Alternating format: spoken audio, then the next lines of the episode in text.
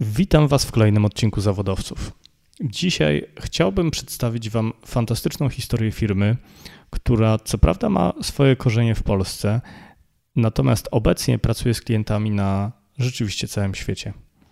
O przyszłości branży wideo, ale także o tym, dlaczego będąc absolwentem Wydziału Prawa warto założyć dom produkcyjny, będę rozmawiał z Bartkiem Foscherem, wspólnikiem w firmie Foscher Sawicki. Zapraszam.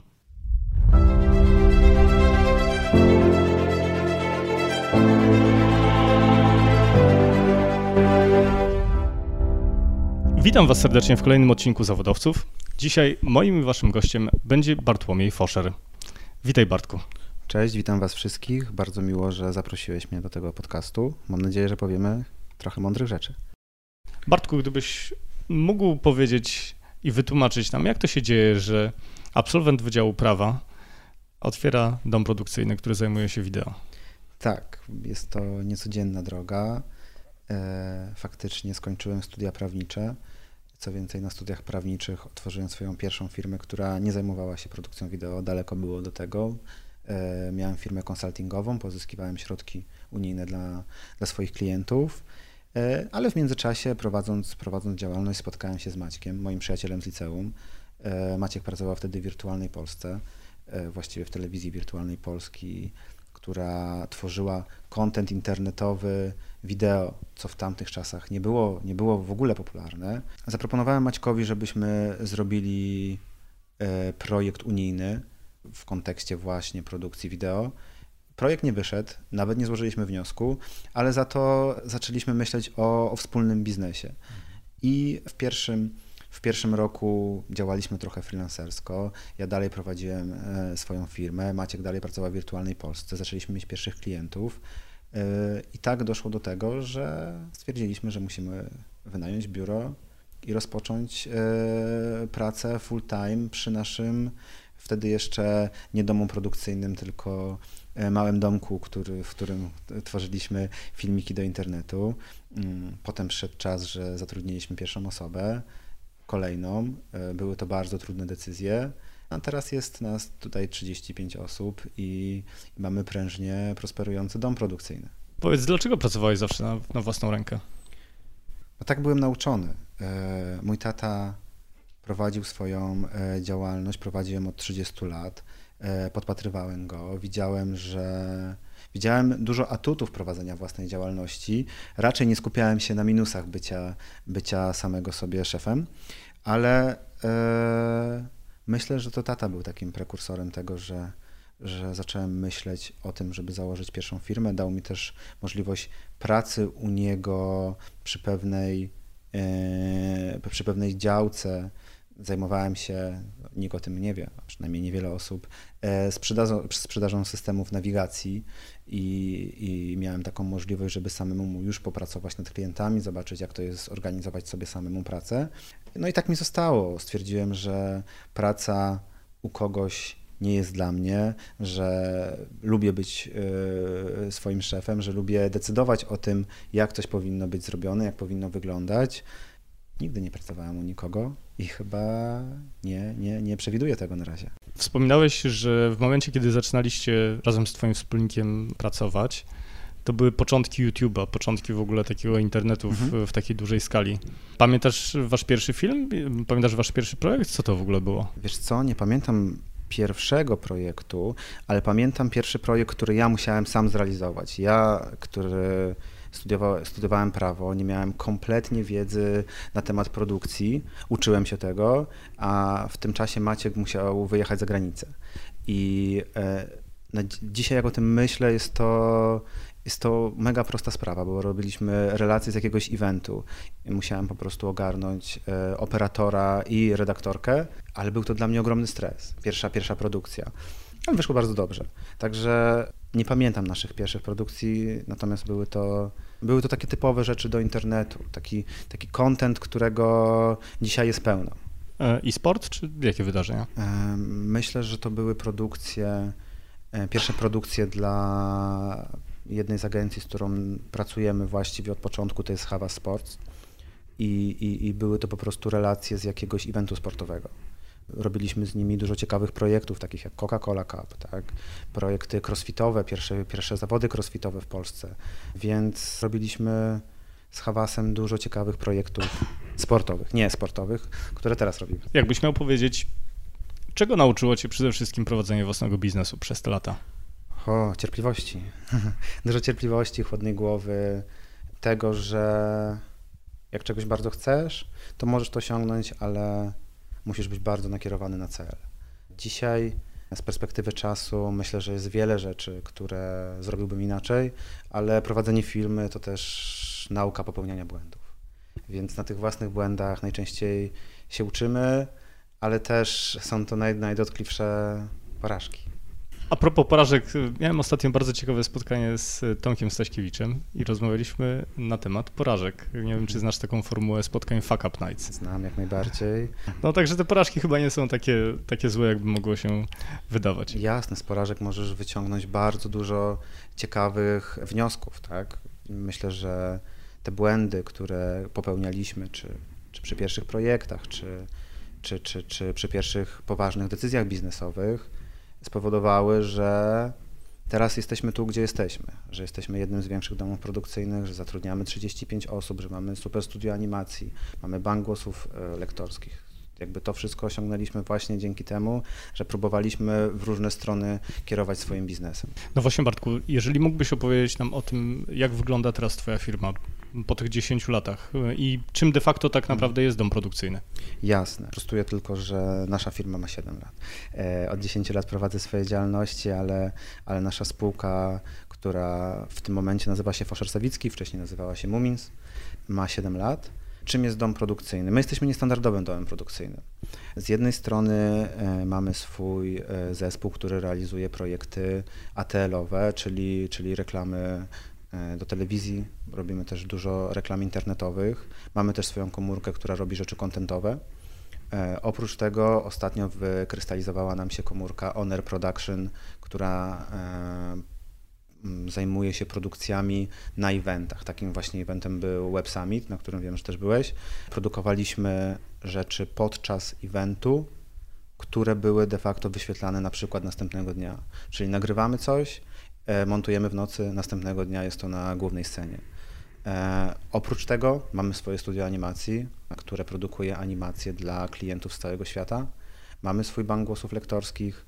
E, myślę, że też jesteśmy teraz blisko komórki, która jest bardzo związana ze sportem.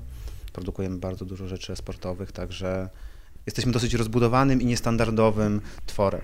No właśnie, wspominałeś, że pracujecie między innymi dla właściciela takich marek jak konferencje Web Summit. Jak zdobywa się takiego klienta?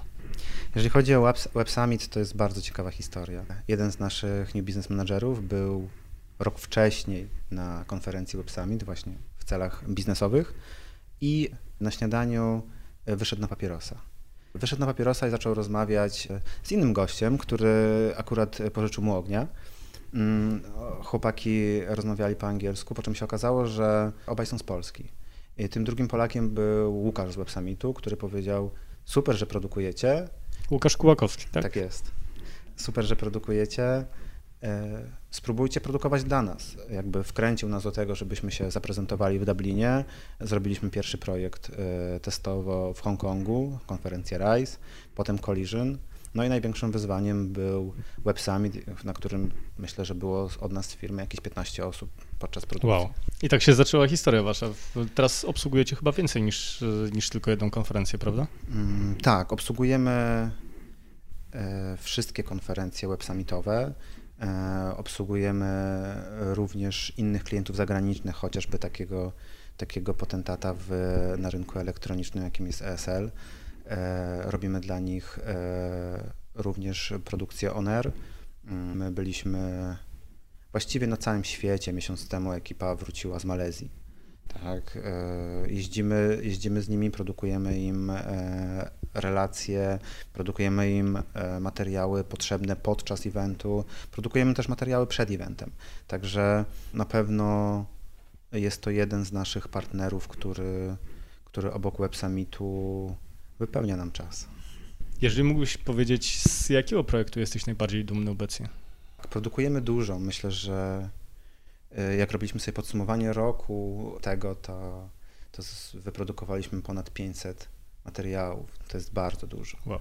Tak. Natomiast nie ma jednego materiału, z którego jestem dumny. Jestem dumny z tego, że z roku na rok robimy coraz to lepsze produkcje, coraz to ciekawsze tematy dla większych klientów. Mamy możliwość e, przepychania naszych pomysłów, bo od zeszłego roku mamy silną komórkę własnej kreacji, czyli staramy się sprzedawać klientom nasze pomysły, czyli brać odpowiedzialność już za już za koncepcję, aż do finalnego efektu zrealizowanego filmu. Dlatego e, wydaje mi się, że nie ma jednej produkcji, z której jestem dumny. Cieszę się na każdy projekt, który robimy dla każdego klienta. Mam takie e, przeświadczenie, że jeżeli decydujemy się na realizację projektu, to musimy go zrobić jak najlepiej.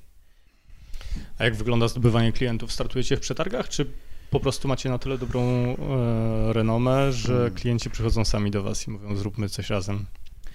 Różnie to wygląda. Startujemy w przetargach, ale e, nie jest to nasz chorowy kanał pozyskiwania klientów.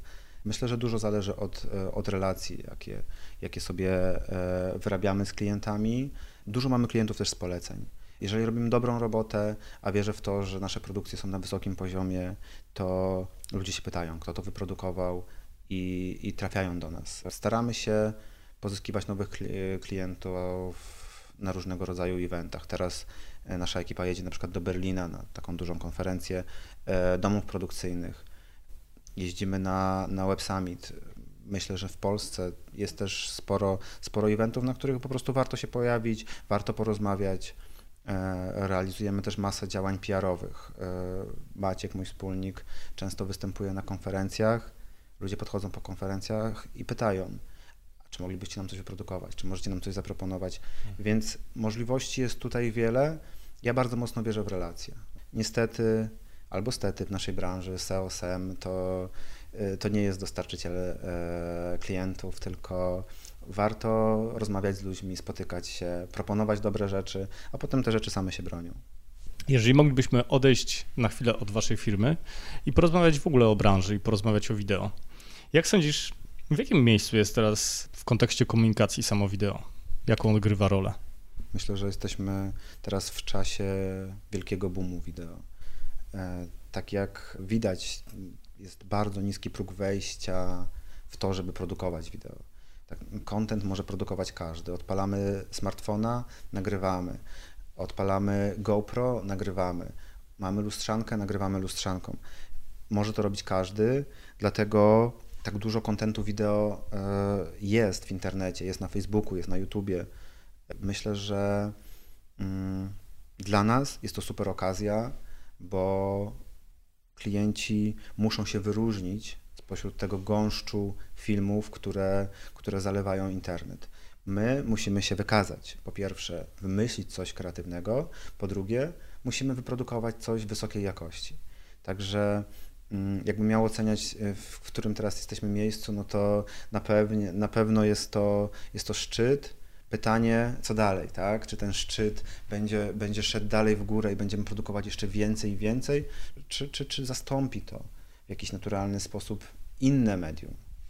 No właśnie, interesuje mnie to, jak sądzisz, jak mogą ewoluować te formaty, bo zobacz, że nie wiem, czy się ze mną zgodzisz, no ale YouTube wydaje się być teraz w szczycie popularności. No ale mamy rozwój wideo na Instagramie, na Snapchacie. To wideo zaczyna wchodzić na dobrą sprawę w różne, różne platformy. Mhm. E, na pewno tak. I dużo zależy od platformy, tak? Zależy od tej technologii, jaką e, dana aplikacja nam umożliwia. Weźmy przykład Facebooka. E, bardzo popularne stały się teraz live'y na Facebooku. Facebook daje e, możliwość generowania bardzo dużych zasięgu zasięgów na live'ach, a jak wiemy ucina zasięgi wszędzie, więc jest to taka funkcjonalność, z której bardzo dużo osób zaczęło korzystać. Wcześniej były live'y na YouTubie, ludzie mniej z tego korzystali, ale teraz tak naprawdę na tych live'ach możemy sobie stworzyć własną relację i ogląda ją 5 osób, 10. Innym przykładem są Insta Stories. Jakby y, sam wiem, że uprawiasz sport, więc w towarzystwie crossfitowym wiesz, jak dużo osób na Instastories wrzuca pełno filmików, jak wykonują różnego rodzaju ćwiczenia. Nie jest to content wysokiej jakości Jest to pewne, pewne, pewna możliwość dzięki wideo pokazania, co robisz danego dnia. Tak? Kiedyś mogłeś to zrobić za pomocą zdjęcia. Wcześniej mm, Twitter, mogłeś to zrobić za pomocą tweetu. Więc jakby wideo jest tam obecne, ale głównie dzięki temu, że aplikacje dają tą funkcjonalność. Czy nie jest trochę tak, że mm, YouTube przespał trochę e, i nie wykorzystał możliwości live'ów? Hmm. To zależy. Wydaje mi się, że e, YouTube nie miał zbudowanej społeczności, która miałaby te live oglądać. E, wiem, że próbowali bardzo mocno z relacjami, nawet koncertów, ale no w jakiś sposób to się nie przyjęło. Pytanie, czy było to za wcześnie? Może było za wcześnie właśnie na, na, na wchodzenie z takim produktem. Mm, Facebook to podłapał, zrobił to bardzo sprytnie, pozwala na budowanie zasięgów e, i jakbym e, miał przeprowadzić live'a, to zrobiłbym to na Facebooku. Mhm. Podzieliłbyś się z nami swoimi przemyśleniami na temat tego, w jaki sposób stworzyć dobry film reklamowy? Najlepiej wysłać do nas brief mhm. i, i, cała robota zrobiona. E, ale e, na poważnie, e, przede wszystkim musimy sobie odpowiedzieć na pytanie, mm, do kogo ten film kierujemy. Wtedy dobrać odpowiednie środki, żeby ten film wyprodukować. Myślę, że mm, z naszego punktu widzenia, jako domu produkcyjnego, najważniejsza jest koncepcja. To znaczy, wymyślmy coś ciekawego, żeby zainteresować odbiorcę, do którego kierujemy film. Dalej dobierzmy środki, czyli czy, czy jest to produkcja ATL-owa wysokiej jakości myślimy o budżetach rzędu kilkuset tysięcy milionów, czy jest to produkcja do internetu, kontentowa, gdzie jakby te, te koszty produkcyjne są zdecydowanie niższe. No właśnie, a jak to się dzieje, że są produkcje, które kosztują naprawdę niewielkie pieniądze i osiągają zawrotny sukces i rozpoznawalność, miliony e, kliknięć, a są produkcje, które są niezwykle profesjonalne pod względem technicznym, mają nawet ciekawą fabułę, ale kosztowały miliony, no i gdzieś tej popularności nie zyskują. Ja myślę, że jakby nawiązujesz do, do filmów wiralowych i ja dostając briefy od klientów i słysząc, że chcą film wiralowy, pierwsze pytanie, jakie zadaję, to jest jaki macie budżet na rozpromowanie tego. Oczywiście są filmy wiralowe, które rozchodzą się w internecie. E, przykład Wardęgi i Psa Pająka. E, dzięki temu, że jest fajna konwencja, że ludzie to podłapują i szerują. Dobry projekt, który będzie szerowany przez tysiące, miliony użytkowników, jest bardzo ciężko. I to nie, nie dlatego, że, że koncepcja jest zła, tylko uważam, że każdy projekt powinien mieć wsparcie e, mediowe, wsparcie budżetu mediowego. Przykładowo, produkujemy, e, produkowaliśmy kiedyś e, spoty dla, dla klienta, który właśnie chciał zrobić rzeczy wiralowe. Co, co więcej, kręciliśmy to telefonami komórkowymi, bo miało to wyglądać na Ciekawe, autentyczne, no. tak, na autentyczne filmy nakręcone przez e, przypadkowego przechodnia czy przypadkowego kolegę na, na uczelni. I mm, klient liczył na to, że samo wpuszczenie tego do internetu zagwarantuje zasięg wiralowy. Nie wierzę w to. Mm, żeby budować zasięg, oczywiście bardzo ważna jest koncepcja, bardzo ważny jest pomysł, jakość produkcji tak samo, jeżeli, jeżeli chcemy na przykład komunikować go z marką, bo jeżeli nie chcemy go komunikować z marką, ta jakość produkcji wcale nie musi być jakaś e, nie wiadomo jak super. Natomiast jeżeli jesteśmy e, marką, która chce zrobić film o zasięgu wiralowym, mamy świetny pomysł, ale liczymy na to, że wrzucimy to na naszego fanpage'a i to się po prostu rozejdzie, to ja w to nie wierzę. Mhm. Ile kosztuje wypromowanie Virala? Ha, zależy, zależy do jakiej target grupy. To bardziej pytanie do domu mediowego. No jest, ile, kupimy, ile kupimy mediów? Nie odpowiem Ci na to pytanie, ale jeżeli to jest dobry viral, to potrzebujemy budżet, żeby to się rozhulało, a potem, a potem dalej pójdzie. Hmm. Możesz rzucić jakiś przykład bez podawania nazw dokładnie w virala, który znasz i który odniósł jakiś sukces, który kosztował określoną kwotę? Jedyny spektakularny viral którym mógłbym powiedzieć coś pozytywnego, no to to jest e, film Wardęgi, tak? Pozwolił zaistnieć pierwszemu, chyba najbardziej znanemu youtuberowi i, i trochę... W mm, świadomości, prawda? Tak, ale też jakby przetarł drogę pozostałym youtuberom. No jak teraz wiemy, świat youtuberów rządzi się swoimi prawami, jest ich bardzo dużo i, i chyba nikt nie wykręcił takich zasięgów jak Pies Pająk, ale nie znam tego projektu. Nie, myślę, że Sylwester nie włożył złotówki, żeby rozpromować ten, ten film.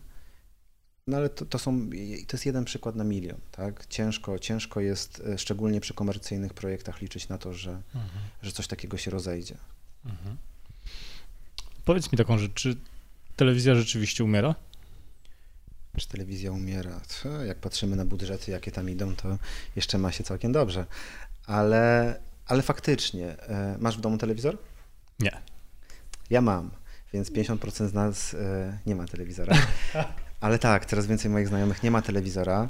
Ja się coraz częściej, tak? Wiesz, powiem ci jedną rzecz, ja nie mam telewizora od, od mniej więcej pięciu lat. No właśnie, tak jak mówię, coraz więcej moich znajomych nie ma telewizora. Ja traktuję telewizor trochę jako nośnik, na którym mogę wyświetlać niektóre rzeczy. Ale mówimy o, wiesz, o kanałach telewizyjnych, o tvn tak. o telewizji polskiej, pierwszej, drugiej, mhm. lokalnej. Czy to jeszcze ma w ogóle rację bytu? Może nawet nie teraz, ale w perspektywie, wiesz, mhm. 3, 5, 10 lat. Myślę, że w perspektywie 10, 15, może 20 lat telewizja bardzo zmieni swój e, format. Nie wierzę w to, że telewizja wymrze, bo oddaliby bardzo duży kawałek tortu, który teraz mają. Chodzi mi przede wszystkim o budżety, budżety reklamowe. Jakby, mm, jak spojrzymy na rynek, to coraz mniej pieniędzy jest pchanych na produkcje ATL-owe i te budżety są przerzucane już w stronę internetu, ale, ale dalej jednak są to ogromne kwoty puszczane w telewizji. Jeżeli ja miałbym wyrokować, to moim zdaniem będziemy szli w stronę tego, co robi Netflix, czyli udostępniania pewnych treści na pewnych platformach i pójdziemy krok dalej, czyli płacimy za content, który chcemy oglądać. Jeżeli chcemy obejrzeć film na Netflixie, to nie powinniśmy płacić stałego abonamentu, tylko powinniśmy płacić za ten film, który chcemy obejrzeć, a twórca tego filmu powinien dostać takie pieniądze, ile osób go ogląda. Czy tak będzie? Nie wiem, ale mocno w to wierzę, że jest to system, który na świecie w przeciągu pięciu 10 lat się pojawi. Mhm. Naturalnie, ale do tego nie potrzebujemy koncesji nadajników. Nie potrzebujemy. I całej reszty. Nie potrzebujemy. Możemy oglądać programy wszędzie. Ja oglądam często programy na telefonie. Oglądam rzeczy puszczone z laptopa na projektorze, oglądam rzeczy na tablecie, więc tych nośników jest bardzo dużo. Dlatego telewizora samego w sobie niedługo nie będziemy potrzebować. Możemy to wyświetlać wszędzie i no pytanie, pytanie, co się stanie z, z tymi produkcjami, które są finansowane przez telewizję. Bo jednak to, że zgadzamy się na pewną umowę, że oglądamy reklamy, które są puszczane w pasmach reklamowych telewizyjnych, a w zamian za to mamy wysokiej lub niższej jakości programy, sprawia, że nie musimy za to płacić nie wiadomo jakich pieniędzy. Ale co, co, co w momencie, kiedy te wszystkie budżety reklamowe odejdą od telewizji. Kto będzie finansował produkcję? No właśnie, abonament chyba sam nie wystarczy, prawda? Abonament sam nie wystarczy, zresztą wydaje mi się, że ten abonament po prostu zniknie. No jeżeli mówimy o zniknięciu telewizji, no to nie będzie też abonamentu. Ciekawą rzecz to zrobił TVN, jakby uruchamiając, chyba jako pierwszy uruchomili TVN Player, Player. tak, i wydaje mi się, że ta platforma ma się całkiem dobrze. Ja, jeżeli miałbym wybierać oglądanie jakiejś produkcji TVN-owskiej i czekać do, o 19 czy o 18, to wolałbym jednak ustawić sobie, że wrócę do domu, odpalę playera i obejrzę to wtedy, kiedy będę miał na to ochotę. Zatrzymam to, kiedy będę chciał zatrzymać, a nie reklamy przerwą mi w najlepszym momencie. A czy masz jakieś przemyślenia na temat ym, samego kontentu? To znaczy, moje pytanie zmierza ku temu, czy autentyczni bohaterowie, którzy kręcą vlogi i de facto dokumentują swoje życie, wyprą produkcje fabularne? Wydaje mi się, że to są kompletnie dwie różne rzeczy. Przepraszam, rozwinę tylko to pytanie. Pamiętasz taki film The Truman Show? Mhm. To znaczy, czy bardziej nie będziemy skłonni do tego, żeby oglądać czyjeś życie, zamiast zupełnie nierealnych historii, które odgrywają aktorzy? Jasne. Czy oglądałeś film e, Circle? Nie. jest to bardzo ciekawy film, polecam każdemu. E, ja ostatnio lecąc, lecąc do Stanów Zjednoczonych odpaliłem sobie ten film. E, idea była taka, żeby nie spoilerować, że udostępniłem... Śmiało, wiesz, i tak z chęcią obejrzę ten film, e, nawet jeżeli będę znał, znał fabułę, ale być może to jest warte, warte wiesz, Tak, jest, jest to ciekawy case, trochę związany z tymi life'ami właśnie i z tym pokazywaniem swojego życia. Jednej z bohaterek przyczepiono kamerę i pokazywała 24 na dobę, streamowała swoje życie. Zakończenie tego filmu jest warte obejrzenia. To, co chciałem powiedzieć, to to, że znalazło się bardzo dużo ludzi, którzy chcieli to oglądać. Inny przykład. Ostatnio rozmawiałem z właścicielką jednego, jednej z agencji PR-owych, e, która też jest blogerką i prowadzi e, bloga o macierzyństwie, ale też o bieganiu. I dziewczyna powiedziała, że ludzie wolą czytać nie to, co ona pisze o swoich treningach, nie to, co pisze o swoich wynikach na zawodach, tylko o tym, kiedy pokłóciła się z mężem i o co. Więc tak, potrzebujemy tego kontentu i chcemy oglądać ten kontent, który e, jest o, o zwykłym Kowalskim. Zresztą daleko szukać jeszcze naście lat temu Big Brother, tak? Jakby potęga Big Brothera, podglądaliśmy ludzi. I my chcemy ich podglądać, dlatego na pewno część czasu poświęcamy na to, żeby oglądać właśnie vlogerów. Natomiast jest zupełnie inna dziedzina, czyli produkcja fabularna. Nie wyobrażam sobie, żebyśmy nie chcieli oglądać tych historii, które nie są z naszego życia. Jakby sukcesy, chociażby Black Mirror, serial, który ogląda każdy, tak? To w życiu się nie wydarzy, a jeżeli się wydarzy, to nasze życie będzie bardzo smutne, ale szybko się nie powinno wydarzyć. Natomiast produkcje fabularne mają nas zabawiać, mają sprawiać, że mają zmuszać do przemyśleń. To zupełnie, zupełnie innego rodzaju content. A nie odnosisz takiego wrażenia, że trochę te produkcje stabilizowały się? Znaczy są mało ciekawe, infantylne i jak popatrzysz na e, większość scenariuszy, które się e, realizuje, to naprawdę nie ma na co iść do kina. Tak, ciężko. Wydaje mi się, że, że masz rację. Wiesz, ja właśnie e, mówię o tej sytuacji, że zobacz, że ciekawych filmów, takich, na które rzeczywiście chciałbyś wrócić, jest coraz mniej w tym gąszczu produkcji, które mhm. się pojawiają. I naprzeciw tego stoją produkcje, weźmy nawet chociażby vlogi Krzysztofa Gonciarza, które mhm. są niesamowite pod względem i wizualnym, i fabularnym, i przygotowania. Przynajmniej takie jest moje, mhm. y, y, moje zdanie. I co, co wtedy? No, Gonciarz jest e, bardzo dobrym twórcą. Mamy też masę innych twórców, e, mniej doskonałych, ale zgadzam się z Tobą. Jest mało dobrych produkcji. E, ja też mam problem z tym, że nie ma na co pójść do kina.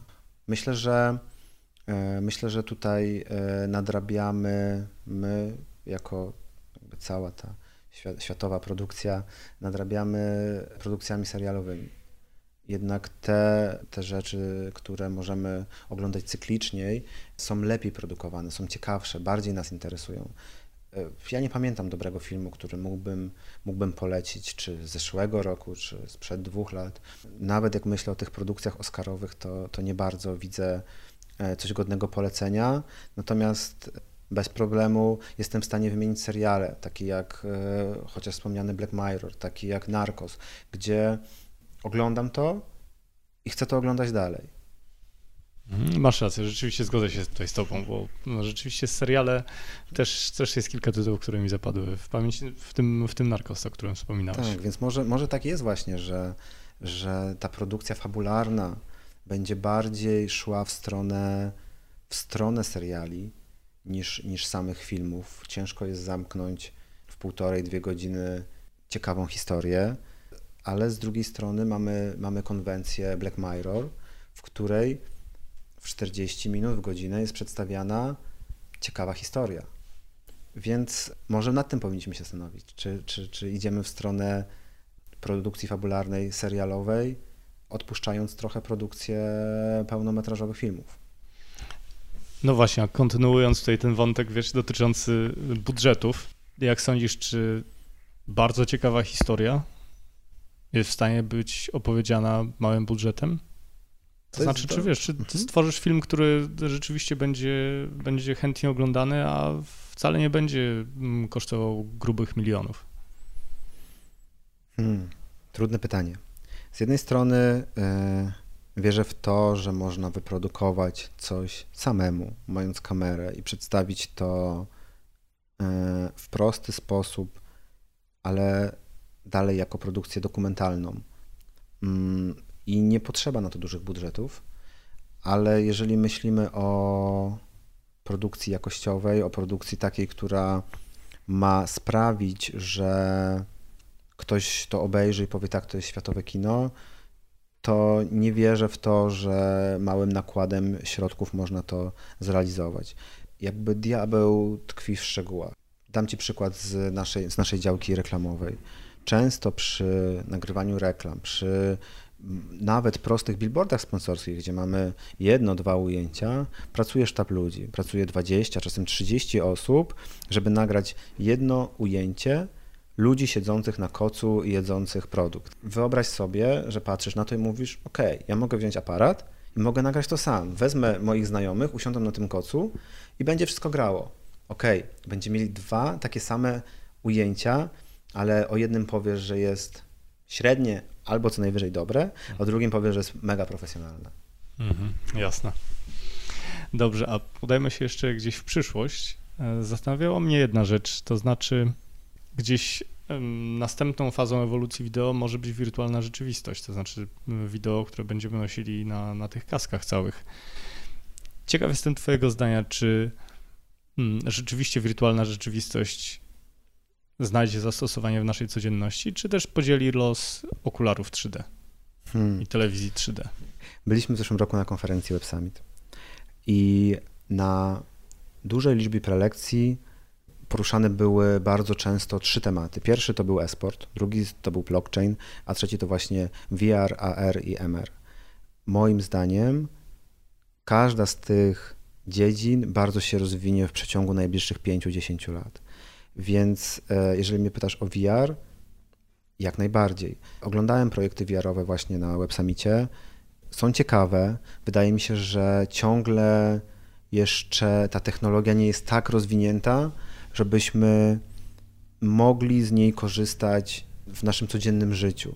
E, na pewno ja jestem wielkim fanem VR-u jako chociażby e, narzędzia do, do gier, tak? Jakby VR gamingowy myślę, że ma największe, największe pole do rozwoju. Byłem w zeszłym roku w Stanach e, i odwiedziłem Universal Studio. Byłem tam właśnie na projekcji 5D, która była oparta o VR. Wrażenia były niesamowite. Czułem się, jakbym siedział w tej e, kolejce, która spada i faktycznie obracałem głowę dookoła. Naprawdę jakby robiło to na mnie duże wrażenie. Jest też AR, tak? Jest też MR, czyli, czyli mieszanie tych, tych dwóch technologii. No, wspominałeś o mm, swoim wyjeździe do Stanów Zjednoczonych, do Universal Studios. Skąd czerpiecie wzorce? Ha, skąd czerpiemy wzorce? Myślę, że z codziennego, z codziennego życia, z codziennych obserwacji tego, co się, co się dzieje na rynku produkcyjnym. Mamy to szczęście, że możemy kreować, że możemy wymyślać rzeczy. Także obserwujemy, patrzymy, co robią na zachodzie, bo myślę, że tutaj największym e, wyznacznikiem dalej są Stany Zjednoczone. E, patrzymy, co robi nasza konkurencja. Myślę, że to też jest o tyle fajne, że, że, że jednak e, to jest ciągła gonitwa o to, żeby zrobić coś lepszego, coś fajniejszego, coś bardziej kreatywnego. E, potem przekonać klienta do tego kreatywnego pomysłu, co jest częściej trudniejsze niż, e, niż wymyślenie czegoś, czegoś ciekawego. Dlatego myślę, że, że czerpiemy, czerpiemy to wszystko ze środowiska, z tego, co jest produkowane, z tego, co jest pokazywane na, na różnych konferencjach. W momencie, kiedy byliśmy na Web Summit, najciekawsza dla mnie była, była, był cykl spotkań właśnie pod, pod hasłem Creativity. I te, I te prelekcje o kreatywności były świetne. Także mamy to szczęście, że stworzyliśmy swój dział kreacji. Nie jesteśmy tylko domem produkcyjnym, który dostaje scenariusz i realizuje. Możemy coś wymyślać. Bartku, jakie macie plany na, na przyszłość? Jak wygląda przyszłość domu produkcyjnego Foszer Sawicki?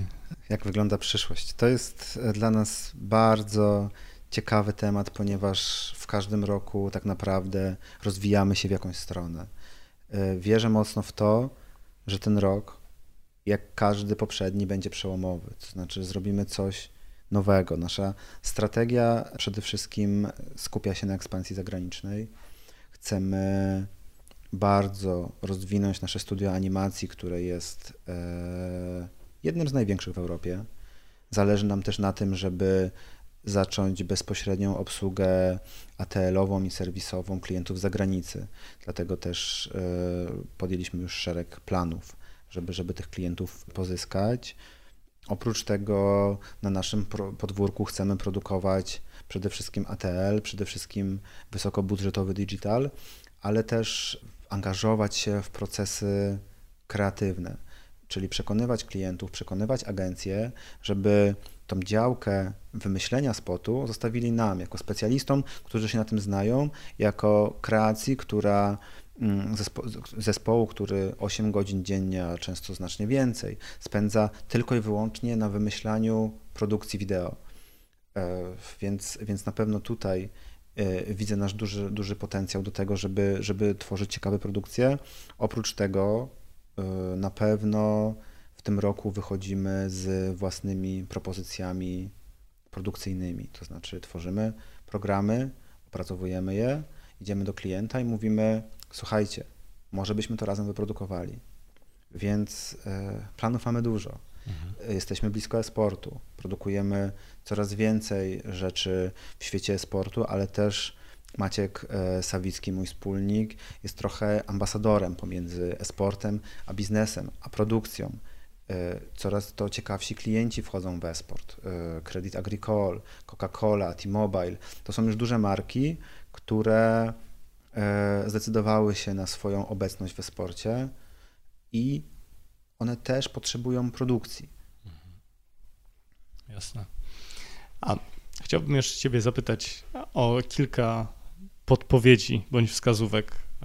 Jak mm, podcasterzy mogliby wykorzystać wideo w propagowaniu e, swoich kanałów, bo zgodzimy się chyba z tym, że podcasting jest jeszcze e, stosunkowo niszową dziedziną. Mhm. No właśnie, pytanie dla ciebie, do ciebie, dlaczego wybrałeś podcast, a nie vloga, a nie program, w którym masz postawioną kamerę na statywie i rozmawiasz z uczestnikiem?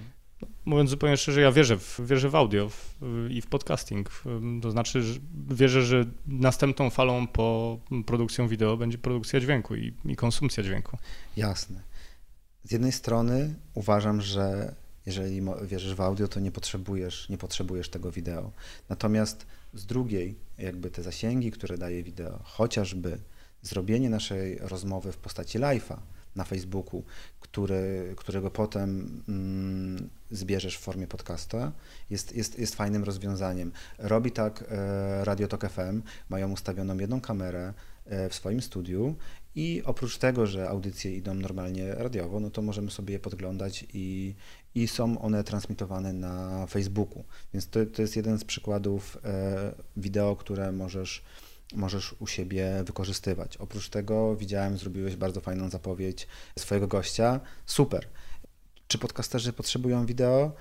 Nie jestem przekonany. Może faktycznie w kontekście promocji, Wiesz, y, takiego budowania zasięgu. Dokładnie o to, o to pytam, bo mm, przejrzałem sobie statystyki Google Analytics i 70% y, ruchu póki co, oczywiście moja strona nie jest, y, nie jest stara stażem, mm, to ruch social mediów. Tak. E, na pewno social media budują, budują zasięgi, a to, co najlepiej buduje zasięgi w social media, to właśnie wideo. I badania pokazują, że na ostatnim miejscu jest tekst, na drugim miejscu jest grafika, a na pierwszym miejscu jest wideo. Więc ludzie chcą, mają potrzebę zobaczyć, e, z kim rozmawiasz, dlaczego, dlaczego właśnie z tą osobą, jak ona wygląda, czy dobrze się ubrała na to spotkanie. Myślę, że tutaj w Twoim przypadku wystarczyłoby ustawić e, aparat na statywie, e, odpalić live'a. Możesz też z tego zrobić materiał na YouTube'a oddzielnie, a oddzielnie podcast. Są ludzie, którzy wybiorą film na YouTubie i obejrzą to super dla nich. Jeżeli ktoś y, słucha podcastu, czy podczas pracy, czy w czasie jazdy samochodem, jest też opcja dla niego. To jakby sytuacja win-win. Jaki jest Twój główny takeaway z E, tych 10 lat prowadzenia własnej działalności? E, chyba ważne jest to, żeby po pierwsze robić to, co się lubi, bo to najważniejsze w Twojej pracy, że podchodzisz codziennie do tego, co robisz z pasją. Po drugie, wydaje mi się, że trzeba uparcie dążyć do tego, co się chce osiągnąć. Pracować niedużo, a mądrze. E, otaczać się właściwymi ludźmi, jakby stawiać na relacje z ludźmi. E, jest dużo takich rzeczy, które z perspektywy czasu bym pewnie zmienił, ale też e, nie można bać się błędów. Prowadzenie biznesu to też sztuka popełniania błędów, ale też wychodzenia z tych błędów.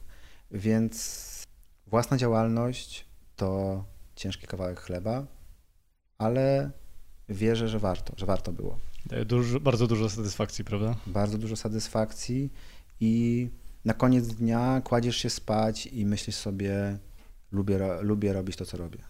No właśnie, a wiesz co, to zadam ci jeszcze jedno pytanie, a gdzie widzisz się za 10 albo 15 lat? Jak widzisz swoją przyszłość? Hmm. Bo wydajesz się być człowiekiem, który, dla którego wizja i takie planowanie jest, jest niezwykle ważne. Ha, to jest bardzo ciekawe pytanie, bo bardzo lubię się angażować w wiele projektów. Codziennie wpada mi do głowy nowy pomysł. Zróbmy to, a może zróbmy coś innego. E, gorzej z czasem na, na wykonywanie tych rzeczy, więc ciężko jest mi się określić, gdzie będę za 10 lat, ale chciałbym, żeby, żeby dalej robić rzeczy z pasją, żebym mógł wstawać rano i robić e, to, co, to, co robię z wielką chęcią. Także nie wiem, czy to będzie dom produkcyjny. E, wierzę bardzo mocno w nasz dom produkcyjny Foszer Sawicki, ale życie pokaże, w którą stronę ewoluujemy. A jeszcze jedno takie pytanie, nie wiem, czy będziesz chciał na nie odpowiedzieć. A poniosłeś jakąś taką sromotną klęskę, porażkę? Myślę, że sromotnej nie poniosłem. Myślę, że podejmowałem różne decyzje, które z perspektywy czasu podjąłbym inaczej, ale z drugiej strony nie są to na tyle znaczące rzeczy, które stanowiłyby o tym, że byliśmy na skraju bankructwa albo że zastanawialiśmy się, e, czy zamknąć firmę. E, myślę, że, że te, te porażki, które, które ponosiliśmy, były drobne, ale tak jak mówię, to co z Maćkiem e, cenimy, to to, jak się z tych, jak się z tych błędów wychodzi. Bo najważniejsze to, to wyjść z klasą, a nie ma ludzi, którzy nie popełniają błędów. Mhm. Pewnie. E, Bartku, jeżeli mógłbyś powiedzieć, gdzie możemy obejrzeć Wasze produkcje i jak możemy skontaktować się z Tobą? Hmm. Nasze produkcje bardzo prosto, wystarczy wejść na stronę faszersawicki.com. E, zachęcam do śledzenia naszego kanału na Facebooku, na Instagramie, bo wrzucamy tam bardzo dużo materiałów. Staram się udostępniać też e, ciekawe tematy na moim LinkedInie prywatnym. Myślę, że że fajną stroną do, do, do polubienia jest też strona Better Story Studio, to jest strona naszego studia animacji. Robimy dużo ciekawych projektów. Super. Bartek, jeszcze raz serdecznie Ci dziękuję za przyjęcie zaproszenia do tego podcastu i dziękuję Ci za rozmowę. Również dziękuję. Dzięki.